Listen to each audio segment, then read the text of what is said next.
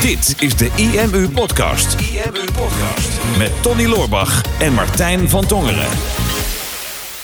Martijn, valt het jou op dat er zo goed gereageerd wordt op onze oproepen om vragen voor deze podcast? Ja, gaat steeds beter. Het loopt echt binnen. Loopt binnen, ja. Nou, het begint nu een beetje ergens op te lijken. Ik weet dat jij jij een stortvloed hebt gekregen de afgelopen dagen. Mm. Maar ik weet nog de eerste keer dat ik een oproepje deed van hey, laten we een vraag achter. Nou, dan waren het er denk ik 2. En ook 2 van die vragen dat je denkt, ja, ik kan hier met een ja of een nee op antwoorden. En uitgebreider dan dat is niet logisch. Ja. Dus het zou kunnen dat we af en toe zelf een vraagje bedacht hebben in de eerste afleveringen. Mm-hmm. Maar nu de laatste tijd een aantal ook wat betere vragen hebben gehad. En we daar de podcast van online zijn gekomen. Merk ik dat er ook steeds meer vragen komen. Omdat mensen zien van hey, de vragen die gesteld worden ook echt beantwoord. Ja. En dat ze inhoudelijk ook fijner zijn om te beantwoorden dan waar stel ik precies dit stukje van mijn Google Analytics in. Ik denk dat is niet... Daar kunnen we het hier niet zo lekker over hebben. Ja, of wat is je favoriete drankje? Of hoe hebben jullie elkaar ontmoet? Hebben we ook wel eens vragen gekregen. Ja, klopt. Dat soort dingen. Luister de eerste aflevering. Ja, nou ja, weet je, we hebben... Ik krijg niet heel veel vragen binnen, maar we hebben 1 fanatiekeling. Huub Danker. En die heeft mij echt... Waarvoor dank. Waarvoor dank. Echt 40 vragen gesteld. 40, maar dat is het ook waar ze... Wat is je favoriete drankje bij, toch? Die zit daar ook tussen. Maar wat is je favoriete drankje? Ja, dat hebben we in de whisky-aflevering hebben we het er al over gehad. Hè? Ja, dat weet ik eigenlijk niet. Nou, dat duurt ook lang. Maar ik ga zo niet alle 40 beantwoorden, Huub. Maar ik vind het wel heel mooi dat je zo fanatiek bent. Dus ja, daar moeten we sowieso even een vraag uitpakken. Om onze dankbaarheid te tonen aan Huub. Mm-hmm. En ik zag eentje voorbij komen. Die vond ik eigenlijk wel interessant. Huub zegt... wat is het leukste wat je hebt overwonnen? En dat is op zich best een leuke combinatie eigenlijk. Hè? Dus niet wat is het belangrijkste wat je hebt overwonnen... of wat is je grootste succes... maar wat is het leukste wat je hebt overwonnen? Dus het leukste wat we hebben bereikt eigenlijk? Of overwonnen is meer iets dat er dus eerst een uitdaging was... die je nu niet meer hebt. Ja, klopt. Dus hè, waar is je leven leuker van geworden... waarvan je vroeger dat nog niet kon? Omdat je dat obstakel nog had. Nou, het leukste wat ik heb overwonnen... Ik denk, als je het dan toch hebt over hoe we elkaar ontmoet hadden... dan is het een van de sleutelfactoren is toch wel de sollicitatie... 5 sollicitatiedeuren die tegen mijn neus waren gesmeten. Ik denk, die heb ik uiteindelijk overwonnen. Klopt. En nu zitten we hier. Ja, maar is daar je leven leuker van geworden? Nou, is mijn leven wel leuker van geworden. Okay, nou, zou je niet zeggen? Ja, gedaan was geen moeite. Was dus wel moeite. Ja, maar niet voor mij. Nee, ja. Klopt. Nee. Ik denk dat is wel het startpunt geweest voor mij in ieder geval... van iets wat ik overwonnen heb... waardoor er heel veel dingen op zijn plek zijn gevallen. Ja. Ja, ik zit even te denken wat dat voor mij is. Nou had ik me natuurlijk voor kunnen bereiden... maar ik had al die 40 vragen zitten lezen... en dan gaat natuurlijk alles... Op een gegeven moment weet je niet meer welke het was. Nee, maar kijk, qua overwinnen. Ik vind het altijd wel belangrijk om een beetje terug te kijken naar je ontwikkeling als ondernemer of gewoon als persoon. En ik heb door de jaren heen altijd veel met schrijfboekjes gewerkt. Eigenlijk al vanaf 2007. En ik heb ze ook nog allemaal. Dus ik kan gewoon 13 jaar terug in de tijd. Kan ik teruglezen. En heel vaak zijn het gewoon to-do-lijsten of business dingetjes. Maar zelfs die to-do-lijsten. Tenminste, toevallig heb ik afgelopen weekend mijn huis opgeruimd. En ben ik ook langs onze oude notitieboeken gekomen. Of mijn oude notitieboeken van de IMU. En dan zag ik ook een aantal dingen. To-do-lijsten en puntjes. Dat ik dacht van wow. Dat was 2017. Ja. Maar er is al zoveel gegroeid. En zoveel veranderd in die afgelopen periode. Het is best wel mooi om daarin terug te kijken. Ja, klopt. En ik had in het verleden, de laatste tijd wat minder... maar toch ook wel vaak van die dagboekmomentjes. Dus dan als ik ergens in het buitenland op een seminar zat... of als ik op vakantie was, dan schreef ik toch altijd gewoon even... hoe het met me ging en waar ik mee bezig was. En dan lees je dat terug. En dan... zeker als je dat van 13 jaar achter elkaar ziet. Wat ik dan interessant vind om te zien van... wow, de dingen waar ik toen mee zat... dan kon ik soms gewoon een half jaar of een jaar dezelfde uitdaging hebben. En dat zou nu, als ik die uitdaging zou krijgen... dan zou ik dat echt binnen een minuut zou ik dat opgelost hebben. Hè? Maar pas als je iets hebt overwonnen... Dan zie je pas in hoe niet significant het eigenlijk was. Ja. Hè? En dat vergeet je wel eens... hoe grote uitdagingen je eigenlijk langere tijd in je leven hebt gehad... En dat je daar dan nu eigenlijk niet meer zit. Vandaar die vraag ook wel leuk. Maar als ik daar naar kijk, er zit gewoon 1 rode draad in. Bij mij is dat eigenlijk altijd loslaten. Dat principe van loslaten, dat is bij mij... ja, als diehard control freak, zeg maar, in de kern. Dat is gewoon hetgene geweest wat mij de meeste groei heeft gegeven. En wat denk ik ook een levenslang proces gaat zijn. Want het gaat gewoon steeds verder. Als ik helemaal terugkijk in het begin, dan... zelfs nog voordat ik ondernemer was... Dan kon ik de kleinste dingen niet loslaten. Zoals gewoon, ik deed dan de klantenservice van een software tool bijvoorbeeld. En dat kon ik dan echt niet loslaten aan iemand anders. En dat wilde ik ook helemaal niet.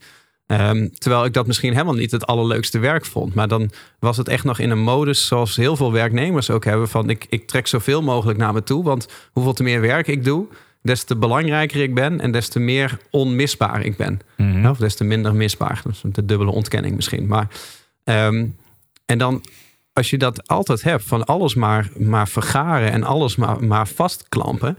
Dan ga je altijd heel druk en heel gestrest door het leven. En dan word je eigenlijk een beetje gerund. Je hebt wel het idee dat je controle hebt, omdat jij alles naar je toe trekt, maar eigenlijk heb je het niet.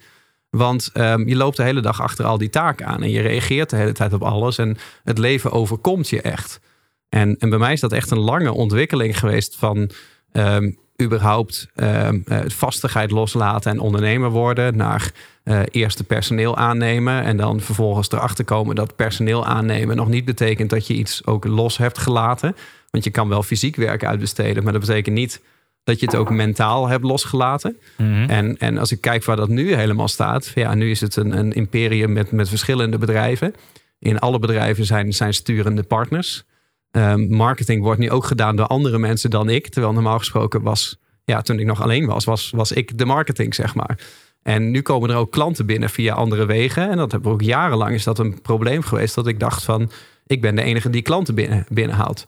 En dat is heel interessant om al die fasen te zien. En ik zie dan de rode draad van elke keer als ik iets echt losgelaten heb, dan zie ik dat daarna alles weer een level omhoog gaat. Ja, want nu lopen er een paar mensen rond waarbij jij niet eens bij één van de sollicitatierondes betrokken bent geweest. Heb je het cv niet van gezien? Ben je bij het eerste gesprek niet geweest? Ben je bij het tweede gesprek niet geweest? Klopt. Die zijn aangenomen en die zijn er ineens.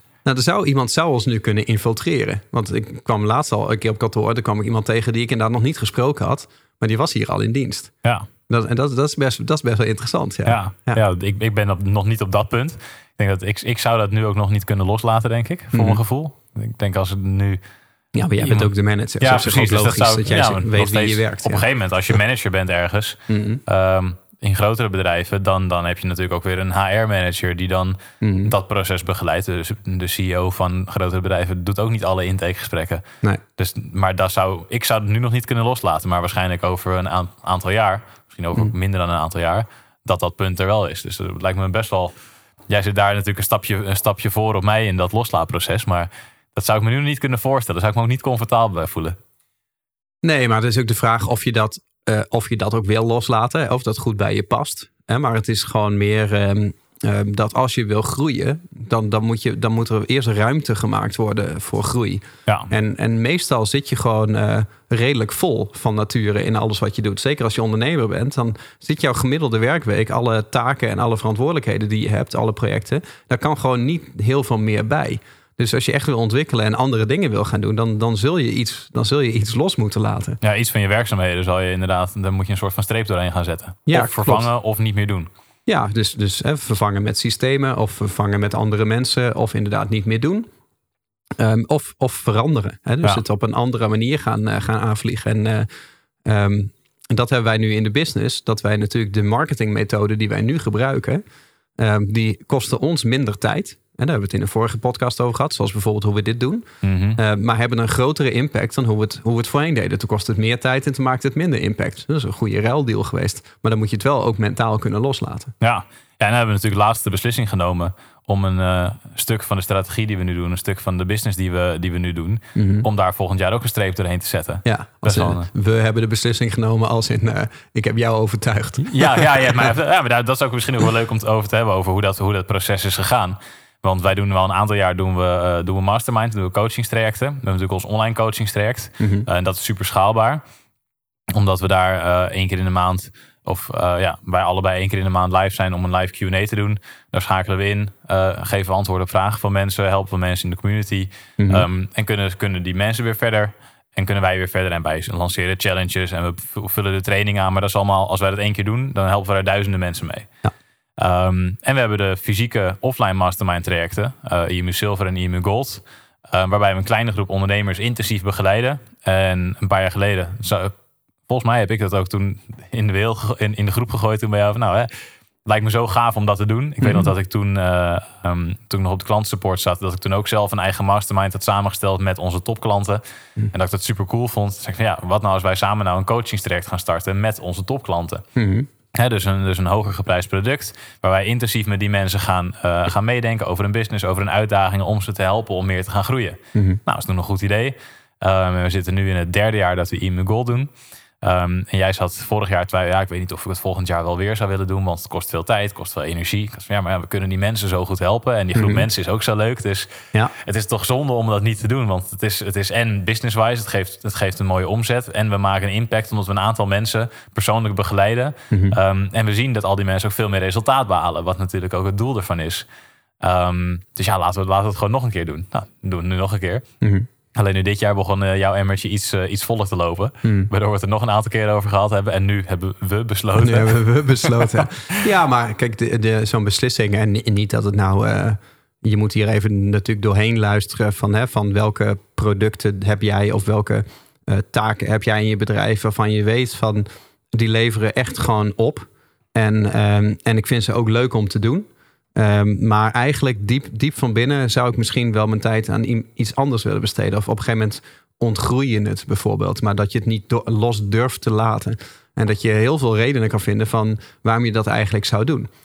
En dat hadden wij hier natuurlijk ook. Van ja, ik vind elke keer als wij naar die masterminds toe gaan, dat vind ik het hartstikke leuk. Want het zijn leuke mensen. We zijn lekker over de business aan het brainstormen. En we kunnen vaak de problemen wel oplossen. En ik vind het ook gezellig in de WhatsApp-groepen en dat soort dingen. En het levert inderdaad ook op. Want het zijn natuurlijk best wel dure trajecten. Ja. Dus je hebt alle redenen om dat maar gewoon te blijven doen. Maar toch kom je op een gegeven moment op een punt dat je weet van... ja, maar ik wil eigenlijk gewoon die energie weer aan andere dingen gaan besteden.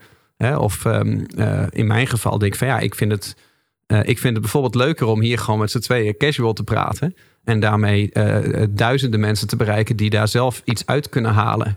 Uit wat wij vertellen. Want heel af en toe zit er iets slims tussen. Of heel af en toe zit er een goede tip tussen.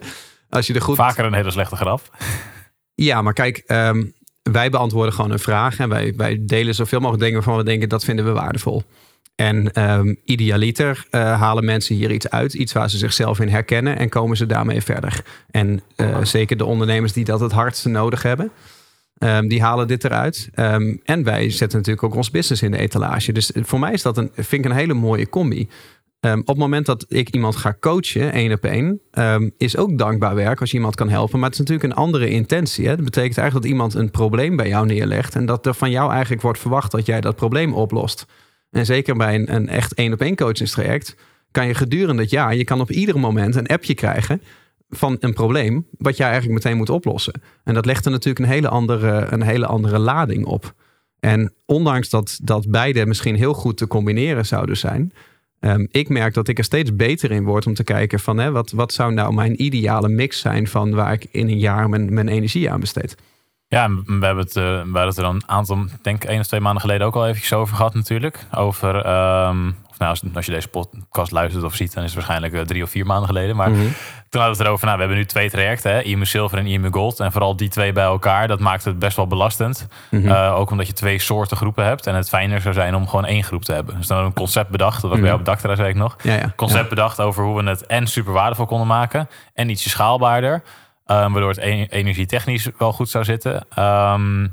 maar we ook nog steeds gewoon een groep mensen heel goed zouden kunnen helpen. Wat ook een mooie omzet zou doen. Alleen toen tijdens de laatste masterminds, in aanloop ernaartoe... toen begon jij toch alweer een beetje te twijfelen. En toen hadden we het er met elkaar over. En toen de terugweg naar huis... toen viel bij mij het muntje pas eigenlijk. Van oké, dit is inderdaad... Er gebeuren gewoon een aantal dingen... waardoor het misschien wel verstandig is om het in ieder geval een jaar... dat is natuurlijk opnieuw gemaakt, een jaar niet te doen. Want het is niet zo dat we het nooit meer gaan doen. Zou kunnen dat jij het nooit meer gaat doen, dat weten we ook nog niet. Ga jij verder. Ja, we hebben het natuurlijk over gehad van de combinatie van ons 2 in die mastermind. Dat is wat ik vind wat het heel sterk maakt. Hè? Jij bent echt de uitzoomkoning, zoals ik dat dan noem. Ja, je kijkt meer naar praktische dingen. En ik kijk meer naar het pragmatische en misschien wat meer naar het menselijke. Ja. Wat ook handig is. Jij bent een ruggetjesaaier. En jij komt met praktische oplossingen. En ik zit alleen maar in het luchtledige te praten. Ja, precies. Waardoor mensen toch dan achteraf zeggen... zo geïnspireerd door Tonnie. Dan denk ik, ja, maar door mij ga je nu praktisch aan de slag. Ja, door jou wordt het succesvol en ik krijg de credits. Ja. Vind ik ook een hele fijne combi. Ja, dus wat dat betreft snap ik helemaal niet dat je dit niet meer wilt doen. Klopt. Maar goed, en wij zijn ook twee verschillende persoonlijkheden natuurlijk. Want als ik pauze heb, dan zoek ik mensen op. Ja. Als jij pauze hebt, dan zoek je de rust op. Mm-hmm. Dus het idee van de mastermind is ook destijds natuurlijk bij mij vandaan gekomen. Ik denk, ik vind het leuk. Ik vind het leuk om met die mensen te zijn. Ik vind het leuk om over een business na te denken. En de dag erna, dan ben ik weer helemaal gewoon het mannetje. En dan doe ik weer mijn eigen dingen. En dan zoek ik ook weer mensen op. Mm-hmm. Maar jij hebt voornamelijk iets dat je daarna echt eventjes weer een isolement moet. Ja. Even moet bijkomen van alle prikkels en alle indrukken en alle gesprekken die je hebt gevoerd. Mm-hmm. Waardoor het niet alleen die dagen aan de investering natuurlijk is. Maar ook ergens in het achterhoofd dat je nog... misschien contact op moet nemen met een aantal mensen... en gewoon überhaupt het bijkomen van die aantal dagen. Mm-hmm. En dat realiseerde ik me toen, dat verschil tussen onze persoonlijkheden. En ik zou het nu niet in mijn eentje willen doen. Dat vind ik niet kloppend in de setup die we daar hebben. Ook omdat je dan een merendeel van de omzet aan mij moet afstaan. Ja, dat ook. Ja. Ook een probleem. Ja. Nou, dat verschil is gelukkig... zou ik best een goed idee vinden. Het verschil is gelukkig een stuk minder dan een aantal jaar geleden. Maar nu zou dat... heel dat bedoelde ik ook niet.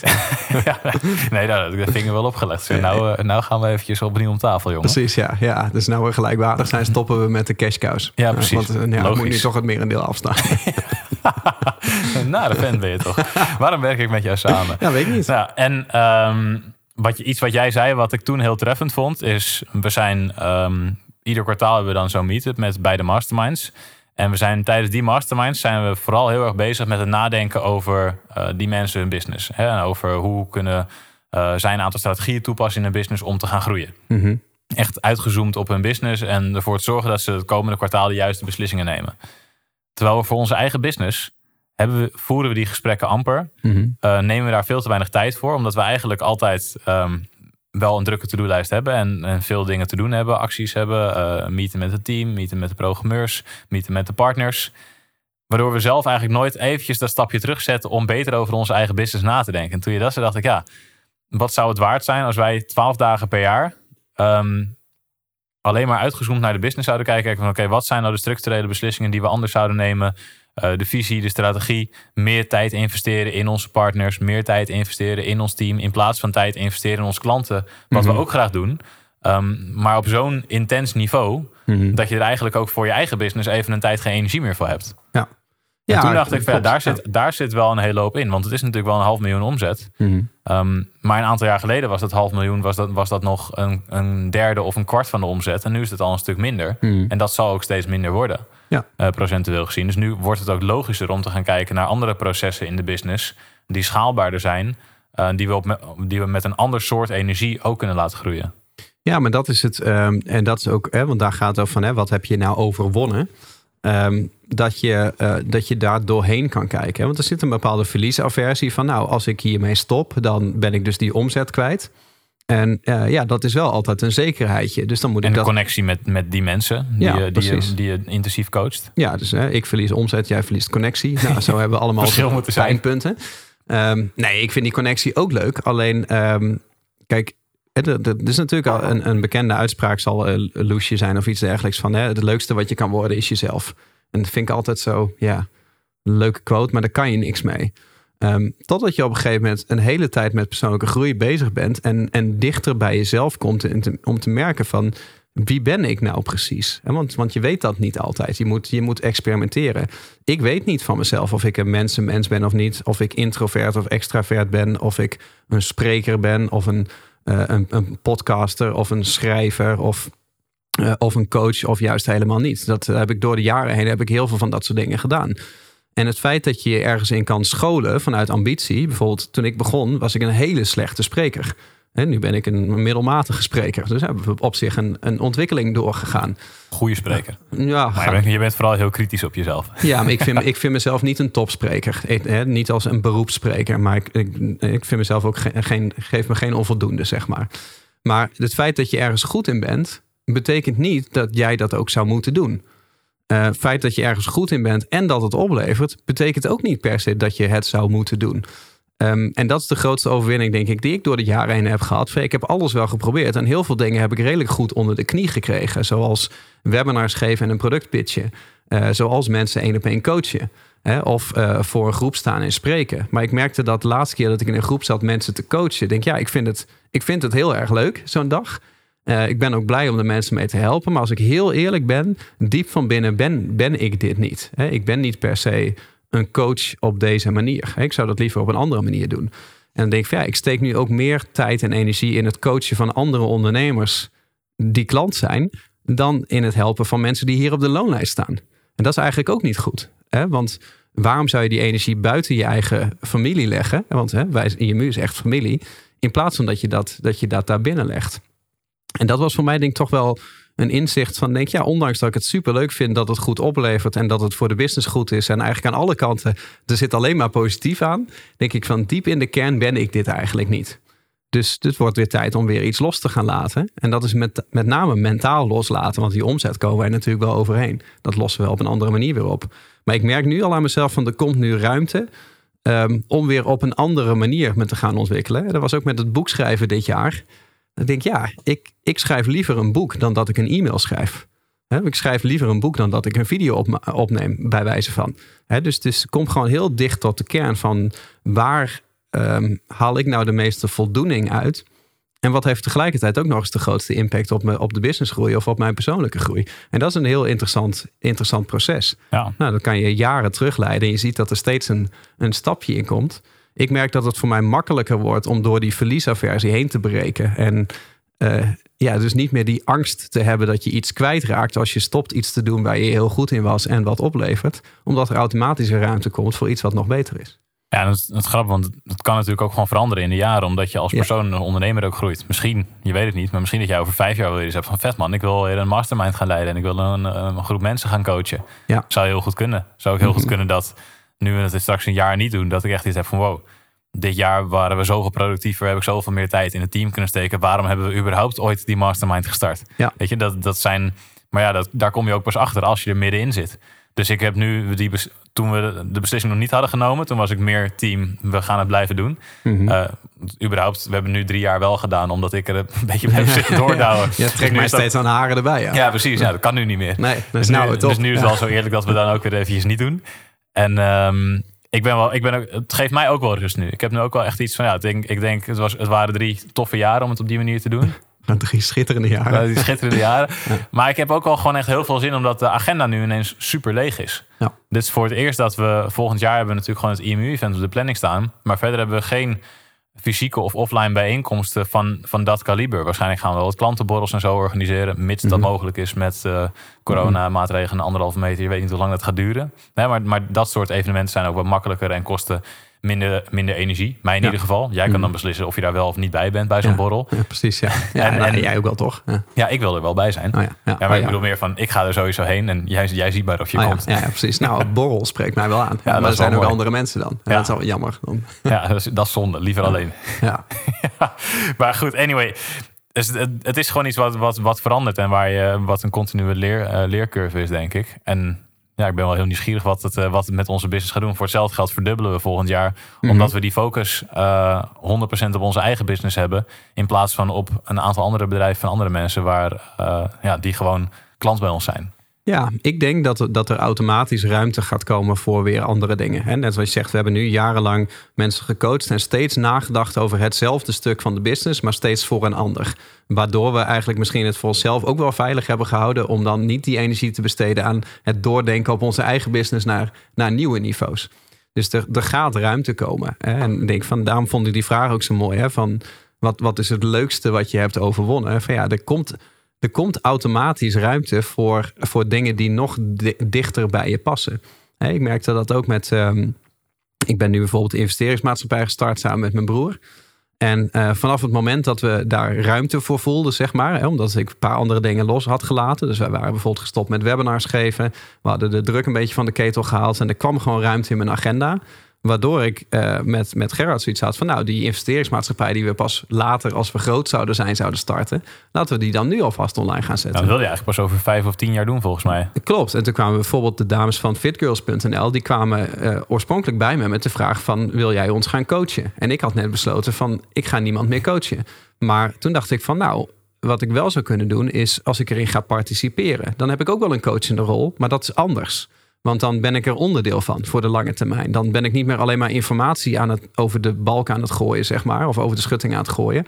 En dan maar zien wat de ander ermee doet. Maar dan gaan we het samen doen. En daar was voorheen dan nooit ruimte voor. En nu ineens wel. En dan komt er meteen weer iets anders. Dus het is leuk als je zeg maar die angst loslaat van wat wordt er van mij verwacht door anderen. Of wie denk ik dat ik zelf ben. En daar moet ik aan dat plaatje voldoen. Als je die twee dingen heel hoog hebt zitten, dan blijf je altijd hetzelfde. En dan blijf je vastzitten. En als je daar overheen kan komen, dan komt er weer ruimte voor een nieuw stukje identiteit. Ja, dat is best wel een leuk proces. Ja, dus heb jij zelf iets leuks overwonnen?